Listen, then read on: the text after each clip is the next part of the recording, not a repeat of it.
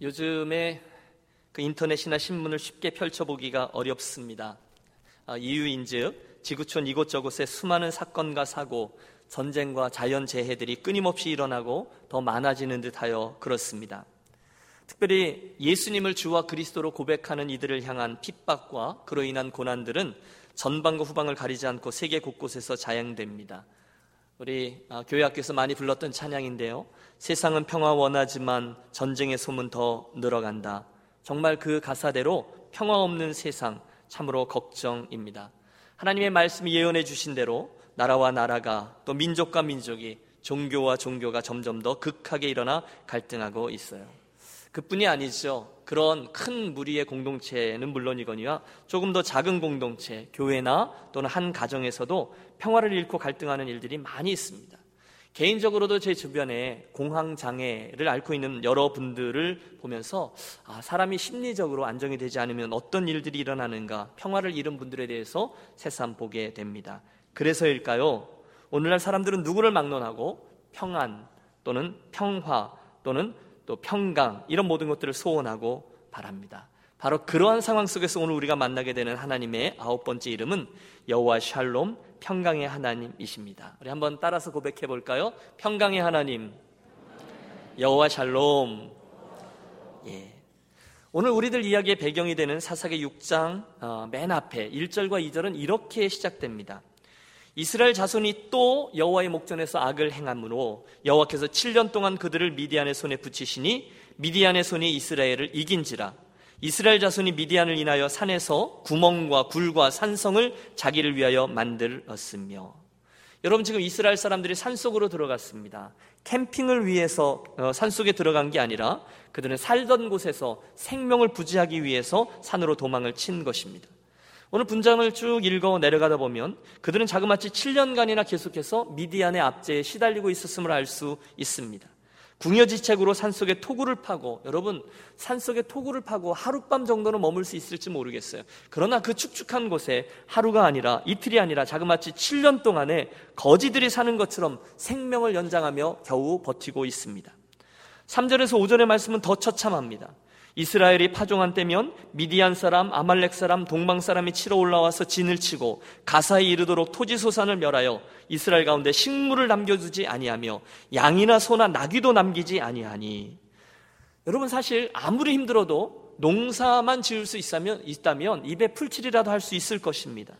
하지만 그들은 이스라엘 백성들이 씨를 뿌리는 것조차 용납하지 않습니다. 파종만 하면 여러 적들이 그곳에 쳐들어와 진을 치고 모든 소산을 멸하며 아무런 식물을 남기지 않았다고 해요.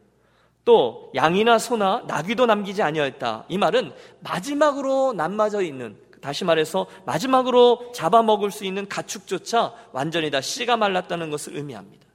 미디안 족속들의 의도는 분명합니다. 이스라엘의 씨를 완전히 멸해버리겠다는 것입니다. 그런 상황 속에 평강이요, 평화요, 아니 평안이요, 아니죠. 거의 사치에 가까운 단어입니다. 이스라엘은 모든 것을 잃어버립니다. 자그마치 7년 동안이나 말입니다. 여러분, 그러니 얼마나 힘들었을까요? 얼마나 고통스러웠을까요? 그런 경험 해 보셨습니까? 너무너무 어려운 상황이 계속되니까 그 상황이 영적으로도 나에게 나쁜 영향을 끼치는 그런 경험 말입니다. 하나님을 향한 기대나 소망이라고요? 아니요. 이제는 그런 걸 생각할 여유가 없습니다. 도리어 의심만 생겨나죠. 하나님 뭐 이렇습니까? 하나님 정말 살아계신 건 맞습니까? 오늘 본문의 기도원이 그랬습니다. 여호와의 사자가 그에게 나타나는데 그가 그 여호와의 사자를 별로 반갑게 맞이하지를 않아요. 12절 여호와의 사자가 기도원에게 나타나 이르되 큰 용사여 여호와께서 너와 함께 하시도되야. 여러분 그 장면을 한번 상상해 보십시오. 드디어 하나님께서 기드온을 잡아 세우심으로 이스라엘 백성들 민족의 구원자로 삼으시려고 드라마틱하게 현현하고 계십니다. 그런데 기드온의 반응이 시원치 않아요. 지금 그분 앞에 바싹 엎드려도 어, 좋지 않을 판에 도리어 이렇게 반문하고 있습니다. 아니 여호와께서 우리 함께하고 계시다고요? 참. 네 이거 하나 물어봅시다. 아니 정말로 여호와께서 우리와 함께 하신다면 어떻게 일이 이 지경까지 이를 수가 있습니까? 정말 하나님이 계시기는 계신 겁니까? 무슨 이야기입니까? 의심입니다. 기대나 또는 소망이 전혀 없습니다. 믿음의 반응이요, 하나님의 영광이요, 전혀 기대하지 않아요. 하나님의 평강이요, 하나님의 샬롬이요, 그런 거 없습니다. 불만으로 가득 차 있습니다. 하나님 계시면 말 좀 해보십시오. 마음에 병이 든 것입니다. 혹시나 인생길을 걸어오시면서 오늘 그 기도원과 같은 형편에 처해 계신 분은 아니 계십니까? 평강의 하나님이시라고요. 그분이 주시는 평안함이라고요. 에이, 목사님 참 좋은 얘기지만 다 배부를 때 하는 얘기죠. 왜 그렇습니까?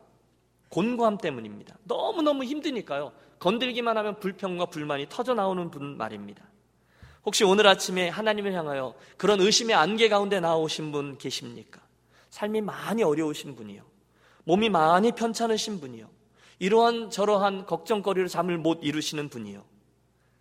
우리 저 예수 그리스의 이름으로 그런 분들을 축복합니다. 이 아침에 우리가 가난한 심령으로 여호와 샬롬 평강의 하나님을 사모하며 나아갈 때 그날 기도원에게 임재해 주셨던 하나님 그 샬롬 하나님께서 여러분 안에 강하게 임하시고 역사해 주시기를 축원합니다. 아멘. 물론 여러분 우리들의 그런 외적이고 내적인 그 평강이 깨어짐으로 오는 두려움이 있습니다. 그건 사실이죠. 그런데 여러분 드리는 말씀은 그 어려움도 있지만 그건 사실 우리들의 영혼이 하나님 앞에 거룩하신 하나님 앞에 서게 될 때 느끼는 영적인 두려움에 비하면 별것 아닙니다. 더 심각한 게 있다는 것입니다. 영적인 두려움이에요. 영적으로 평강이 깨져버릴 때 어떤 일이 일어나는가? 오늘 본 사건을 보십시오. 말씀드렸다시피 기드온이 여호와의 사자를 향해 의구심을 품고 있습니다. 하나님이 말씀하시는데 자꾸 의심을 해요. 그래서 나온 게 저 유명한 양털과 이슬의 테스트죠. 하나님 말씀하셔도 기도는 안 믿습니다. 대신에 자꾸 표징을 구합니다. 하나님이 당신이 정말이라면 이렇게 해봐 주십시오. 저렇게 해봐 주십시오. 좋으신 하나님 그의 응답대로 다 행해 주십니다. 잠시 후에 기도원이 재물과 음식을 가지고 나아가자 반석 위에 놓으라 말씀하신 후에 그곳에 여호와의 불이 나와 그가 준비한 모든 것들을 살라버립니다. 그제서야 기도원이 깨닫습니다.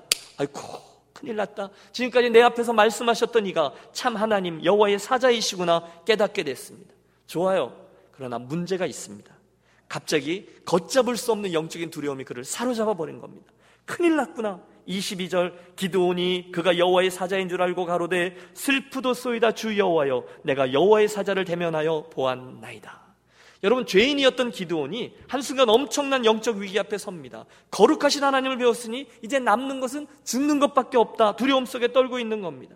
다른 말로 하면 그 순간에 그의 영적인 부분의 평안함마저 산산조각 난 거예요. 나는 죄인으로서 거룩하신 하나님 앞에 서게 되었으니 나는 죽었구나. 마치 이사, 성전에 있었던 이사야처럼 마치 예수님의 임재 앞에 있었던 베드로처럼 저가 벌벌벌 떨며 그 앞에 엎어집니다. 그때 사랑하는 여러분, 좋으신 하나님의 긍휼이 임하죠. 그럴 의무가 전혀 없으셨던 하나님이지만 평강이 깨진 기도원에게 당신의 긍휼을 베풀어 주십니다. 23절 말씀을 보십시오. 여호와께서 그에게 이르시되 너는 안심하라 두려워 말라 죽지 아니하리라 하시니라. 하나님이 봐주신다는 것입니다. 죽게 하지 않게 하신다는 겁니다. 대신에 당신 친히 그 불안함과 두려움 속에 있던 기도원에게 평강의 하나님 여호와 샬롬이 되어 주신다는 겁니다. 24절 기드온이 여호와를 위하여 거기서 단을 쌓고 그 이름을 여호와 샬롬이라 하였더라. 거기서 하나님이 저를 만나 주신 것이죠. 그리고 그와의 관계를 회복해 주셨습니다. 걱정하지 마라 기드온아 내가 내게 은혜를 베풀리니 너는 죽지 아니하리라. 여러분 그 순간에 영적인 두려움과 위기 가운데 있다가 기도원이 느꼈을 그런 안정감을 어, 생각해 보십시오. 만왕의 왕이신 전능자이신 그분께서 그에게 평강으로 함께 해 주셨어요. 여호와 샬롬 그분은 평강이십니다. 이게 이제 오늘 이야기의 스토리인데요.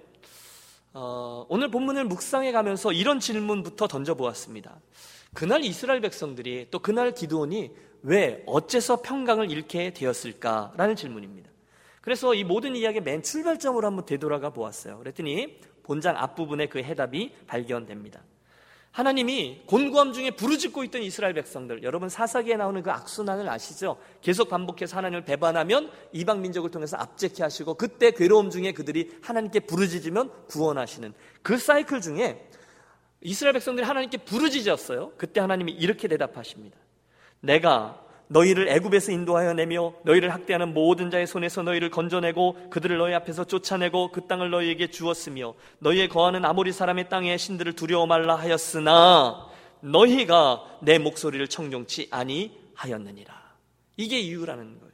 하나님의 지적은 분명합니다. 너희가 평강을 잃은 가장 근원적인 이유는 그런 경제적인 또는 상황적인 이유 때문이 아니라 너희의 불신앙과 불순종들 때문이다. 이 말씀입니다.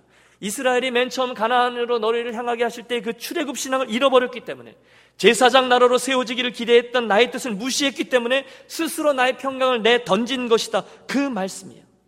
여러분, 가나안 시대 또 사사 시대 하나님이 원하셨던 것이 있죠. 그 땅에 하나님이 이미 죄악이 관영하여 심판하기로 작정하셨던 그 땅의 거민들을 심판하고 그 땅에 여호와 하나님을 경외하는 그 아름다운 하나님의 나라를 세우는 것이었습니다. 그런데 이스라엘이 불순종하죠. 대신에 그 땅의 거민들과 어울려 살기 시작합니다. 경제적인 이유가 있었어요. 유목민이었던 저들, 그 땅에 있는 거민들에게 들어가서 농사법도 배워야 되고요. 그들이 죽기 싫어서 스스로 나무도 해주겠다, 물도 길어다 주겠다 하니까 이제 전쟁은 그만하고 그만 타협을 시작한 것입니다. 그리고 바로 거기에 그날 그들의 삶에 하나님 주신 평강이 사라진 정확한 이유가 자리합니다. 그것 때문이라는 거예요. 그러니 그걸 바로 하라는 것입니다. 사랑하는 여러분, 우리 배웁니다. 왜 우리 삶의 평강이 사라졌을까요? 혹시 지금 하나님 지적하시는 건 그분과의 관계를 놓치고 있기 때문은 아닌가 되돌아보셔야 한다는 것입니다. 여러분 분명히 기억하십시오. 하나님이 주시는 평강은요, 절대로 우리 사람들의 정치 지형이나 통장 잔액과 관련되어 있지 않습니다. 다시 말씀드릴까요? 하나님이 주시는 평강은 우리 사람들의 정치 지형이나 통장 잔액과 관련이 없다는 것입니다.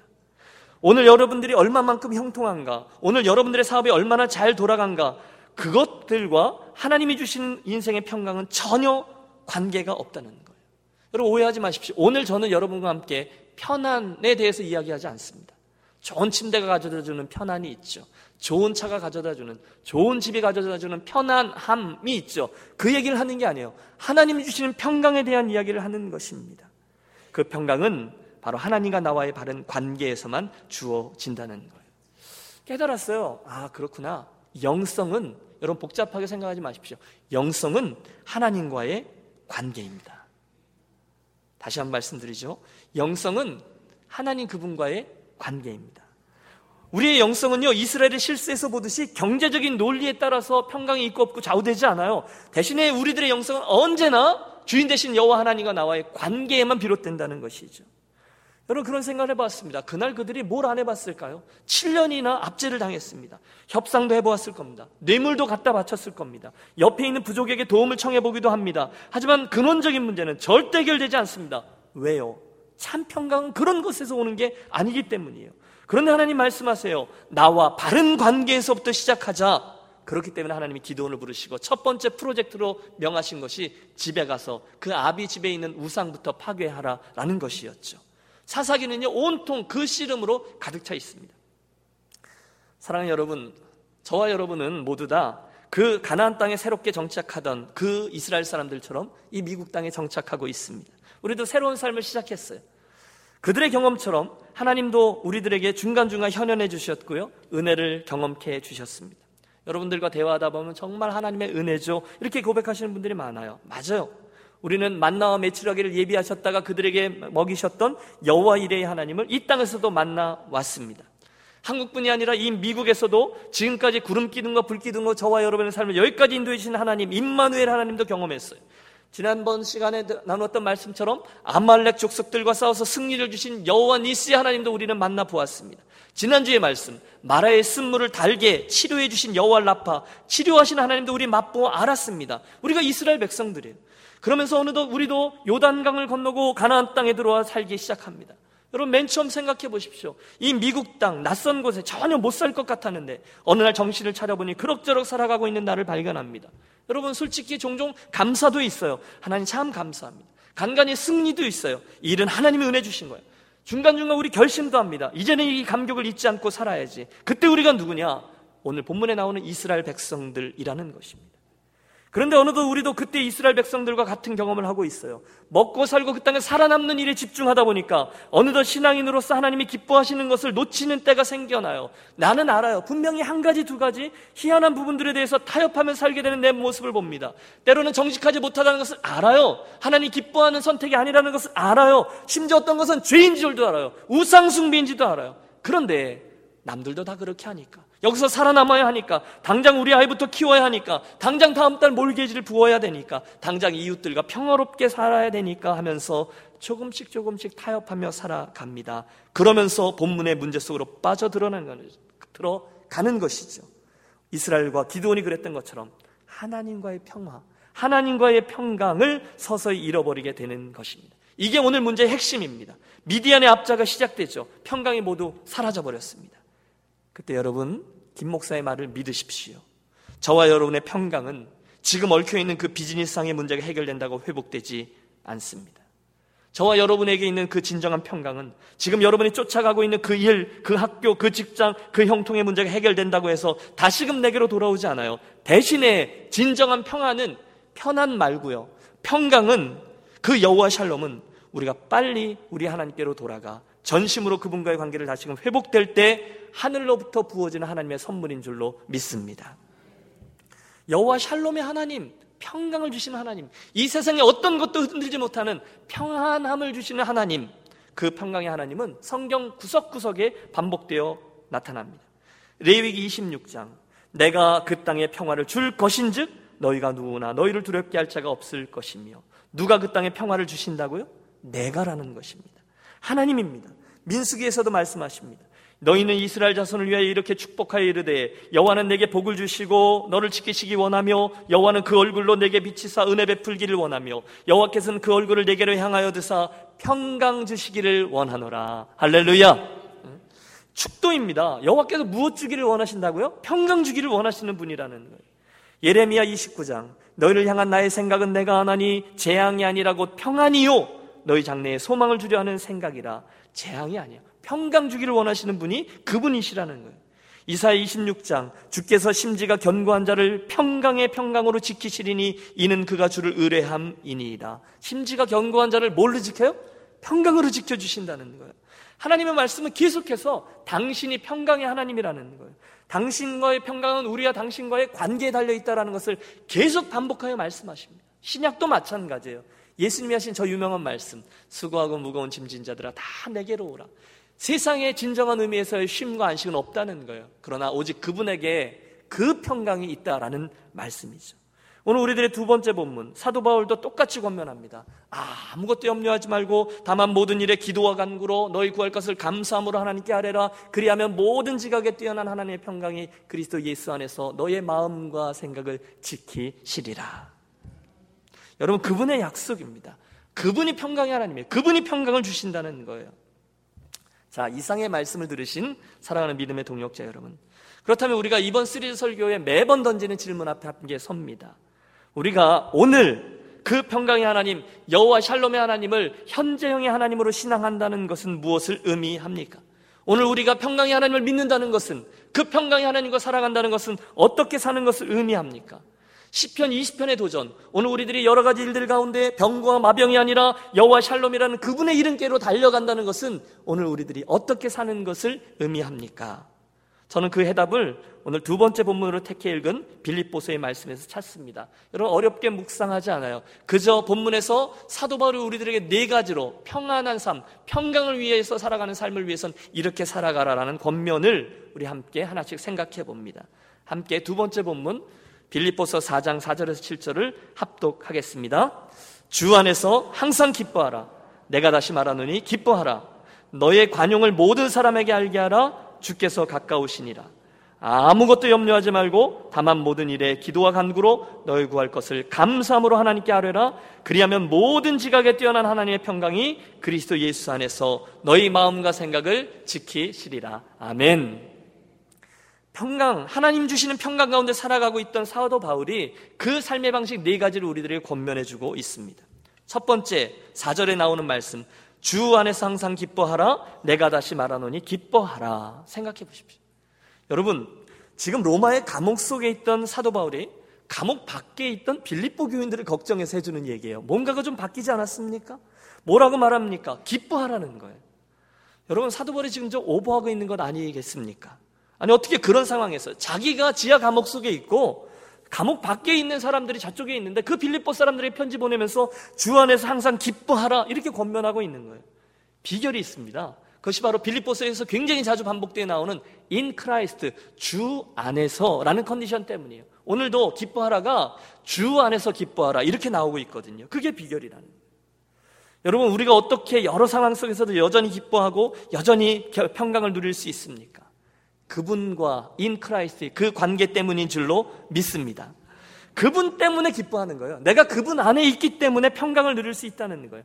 사실 우리들의 환경이나 조건이나 비즈니스가 잘 되고 안 되고 아이가 아이비를 가고 또는 어, 그렇지 못하고 이런 상황들과 환경에 컨디션을 두면 우리는 변덕쟁이로 살 수밖에 없습니다. 하지만 우리에겐 변치 않는 기쁨의 근거가 있죠. 그게 바로 주 안에서 따라해 주십시오. 주 안에서 in Christ라는 거예요. 그것 때문에 우리가 기뻐하며 살아갈 수 있다. 그렇게 살라는 것이죠. 우리가 알거니와 하나님을 사랑하는 자 곧 그 뜻대로 부르심을 입은 자들에게는 모든 것이 합력하여 선을 이루느니라. 아멘. 그 하나님을 믿기 때문에 그분 안에 내가 있기 때문에 사도 바울이 심지어 감옥 속에서조차 자족하고 기쁨 가운데 평강의 은혜를 누리고 있다는 것입니다. 그렇다면 사랑하는 유년 가족 여러분, 오늘 평안하고 평강한 하나님 주시는 흔들리지 않는 평안함 속에 살아가길 원하십니까? 내가 주 안에 있다라는 사실을 항상 잊지 말고 기억하며 기쁨 가운데 살아가시기를 주의 이름으로 권합니다. 두 번째 평강의 삶을 살아갈 수 있는 비결이 5절에 나오죠. 너의 관용을 모든 사람에게 알게 하라. 주께서 가까우시니라. 이 말씀입니다. 여러분, 관용, 이게 비결이라는 거예요. 관용이 뭐죠? 관용. 관용은 서로를 있는 그대로 그 모습 그대로 용납하는 것을 말합니다. 여러분, 나하고 다른 분이 있습니다. 나하고 다른 생각을 하고 다르게 행동하는 사람들이 있습니다. 일터에 가셔도 있고요. 가정에도 있고요. 교회에도 있습니다. 그런데 그런 다른 사람들을 다르기 때문에 틀렸다가 아니라 나하고 다르구나라는 것을 인정하고 저분은 저렇게 생각하는구나 그대로 받아들이라는 것입니다. 틀림없어요, 여러분. 누가 평강을 누립니까? 어떤 분이 평강을 누립니까? 나하고 다른 분을 틀렸다라고 생각해서 저 사람을 내가 원하는 대로 행동하고 말하도록 고쳐내리라. 이렇게 씨름하는 사람이 아니라 그 다름을 그대로 인정하고 용납하며 함께 가는 사람입니다. 교회 안에도요, 내가 원하는 대로 그 사람이 반응하지 않을 때 막 화나는 분 있으시죠? 없으세요? 있으시잖아요. 저분이 이렇게 반응하기를 기대하는데 그렇게 반응 안 하면 막 화가 나는 거예요. 나 안 해, 저 양반이라. 그런 분 잘 생각해 보십시오. 잘 생각해 보세요. 그분이 내가 원하는 대로 생각하고 내가 원하는 대로 말해야 한다라는 법이 도대체 어디서 생겼습니까? 도대체 누가 나에게 그런 권리를 줬습니까? 아니요. 그렇지 않아요. 오히려 빨리 관용이라는 아, 주님의 성품을 나에게 허락해 주십시오라고 구하고요. 나하고 다른 분을 아, 나하고는 다르지. 그러면 뭐 그리고 함께 가도록 해 주십시오라고 구하며 가는 자 그분들이 오히려 건강에 이롭습니다. 이런 말 들어보셨습니까? 그 사람에 대해서 생각을 많이 하면 비판하게 되고 그 사람에 대해서 기도를 많이 하면 사랑하게 된다. 정말로 맞는 말이에요. 누군가를 생각하고 묵상하고 고민하면 그를 비판하게 되고요. 또 흉보게 되고 미워하게 됩니다. 그런데 그에 대해서 기도를 하고 또 하면 정말로 그를 사랑하게 됩니다. 여러분 이 말이 무슨 뜻인지 모르시는 분들은 정말로 해보십시오. 그분을 위해 기도해 보십시오. 두 번 기도해 보십시오. 세 번 기도해 보십시오. 그분을 정말로 사랑하게 됩니다. 어떻게 하냐고요? 해봤거든요. 아십니까? 지금 이 편지의 수신자였던 빌립보 교회는요, 참 아름다운 교회였어요. 믿음 좋고, 또 봉사 잘하고, 선교 헌금도 잘하고, 그런 모범적인 교회였어요. 그런데 참 아름다운 교회 오게티라고 할까요? 그 안에 갈등이 하나 있었어요. 특별히 그 교회 여전도회 안에 유오디아와 순두계라는 두 명의 왕 언니들이 있었어요. 그리고 그 언니들 간에 편이 갈라져 있었던 것 같아요. 뭐 때문인지는 성경이 안 나오니까 몰라요. 하지만 제 경험상 알 것 같아요. 보나마나 부엌에서 문제가 생겼을 겁니다. 여러분 보세요. 모든 교회 싸움은 대개 부엌에서 시작됩니다. 네? 진짜 그래요. 부엌에서만 안 싸우면 교회는 평안해요. 저는 분명히 믿습니다. 저는 이걸요 강원도 목회에서도 캐나다 목회에서도 미국 목회에서도 수없이 확인했습니다. 어쩌면 이 일은 우리가 천국 갈 때까지 계속 있을 거예요. 그러니까 그러려니 하세요. 아마 그날도 그랬던 것 같습니다. 유오디아, 유오디아와 순두계 이름이 얼마나 아름답습니까? 그런데 이분들이 북에서 신경전을 하다가 말싸움을 하다가 그러다 행주도 집어던져 보고 토라져도 보고 그러다 보니까 남편들이 끼어들기도 하고 그러면서 평강이 그 교회 안에 갈등이 시작된 거예요. 깨져버렸어요. 그런데 여러분 사도 바울이 누굽니까? 하나님의 평강을 이미 이해하고 누리고 있었던 사람이거든요. 그래서 해법을 이렇게 권면해요. 너희 안에 싸우는 이들에게 말하는 거예요. 너희 안에 이 마음을 품으라 곧 그리스도 예수의 마음이니. 여러분 이 말씀을 잘 들으시면요. 다툼은 바로 끝이 날 줄로 믿습니다. 내 이야기를 안 듣는다고 내가 원하는 대로 반응하지 않는다고 소리치지 말고 그리스도의 마음을 품으라는 것입니다. 그 그리스도의 마음을 품는 순간 어떻게 됩니까? 누구나 뭐 모든 계급장을 내려놓게 되는 것이죠. 높은 자리에서 바로 내려와 서로 관용하게 된다는 것. 죄인이 감히 어디서 뭐라 합니까? 그냥 예 하는 것이죠. 달라도 되는 거예요. 관용이에요. 빌립보서에 사도 바울이 수없이 반복하여 이야기합니다. 오늘 우리는 주님 안에 있는 존재라는 거예요. in Christ 주님 안에 있어요. 나하고 다투는 분이 있는데 그분도 주님 안에 있는 것을 알고 되고 나도 주님 안에 있고 그분도 교회를 사랑하고 나도 사랑해요. 그러면 우리가 뭐 다 주님 안에 있으니까 뭐 하고 함께 갈 수 있다는 걸. 그때 뭐가 따라온다? 평강이 따라오게 된다는 것입니다. 할렐루야. 이 말씀을 여러분 삶에 가져가서 그대로 적용해 보십시오. 혹시 요즘 누구와 다투셔서 기분 언짢으신 분 계십니까? 그때 그 갈등은 맞아요. 있어요. 그런데 그 갈등 이전에 내가 어디 서 있는지를 분명히 기억하라는 거예요. in Christ라는 거예요. 그분이 어디 서 있는지 보라는 거예요. 그분도 그리스도 안에 in Christ에 있어요. 그러면 아, 우리가 한 챕터에 있구나 생각하고 유오디아도 순두개도 아, 우리가 주 안에 있구나 하고 그 다름을 인정하고 관용하며 간다는 거예요. 주님이 그 각자 각자를 용납하셨으니까요. 제가 이렇게 말씀드리는데도 목사님 그걸 누가 모르나요? 그게 잘 안 돼서 그럽니다. 혹시 그렇게 말씀하실 분이 있을 줄 알고 사도 바울은 바로 이어서 한마디를 더 붙입니다. 혹시 그렇다면 주께서 가까우시니라. 한번 따라해 주세요. 주께서 가까우시니라.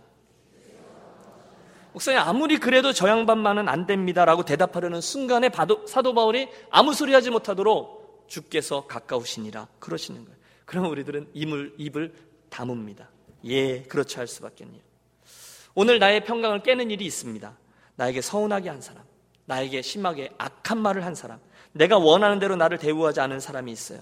그래서 내 안에 섭섭한 마음이 생겨날 수 있어요. 그렇게 하루가 가고 1년이 가고 평생이 갈 수도 있겠죠. 그런데 여러분, 순간 우리가 주님 앞에 서게 될 것인데 그때 모든 것들이 다 드러나 버리면서 아, 그때 그랬었구나.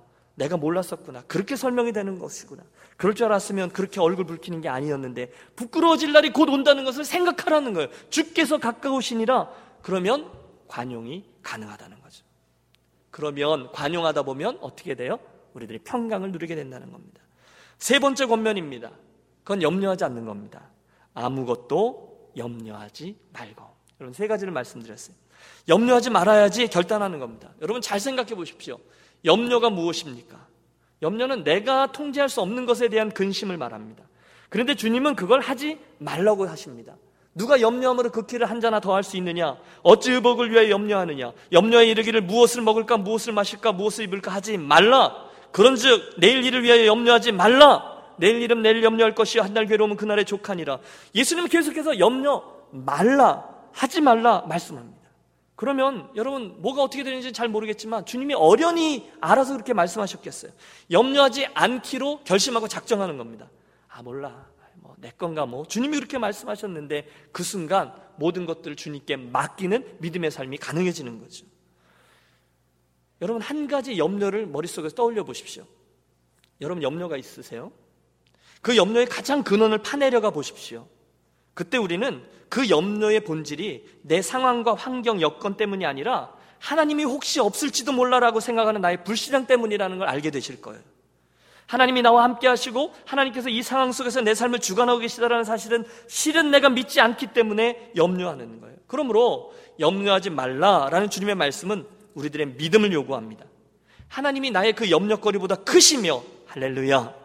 하나님이 내 그 염려거리보다 크시며 그런 나를 사랑하심으로 합력하여 선을 이끌어 주실 것이다라는 믿음이 있을 때 우리는 염려에서 자유하게 되는 것이죠. 사랑하는 유년 가족 여러분, 여러분의 그 큰 믿음으로 여러분의 염려를 묶으시기를 권합니다.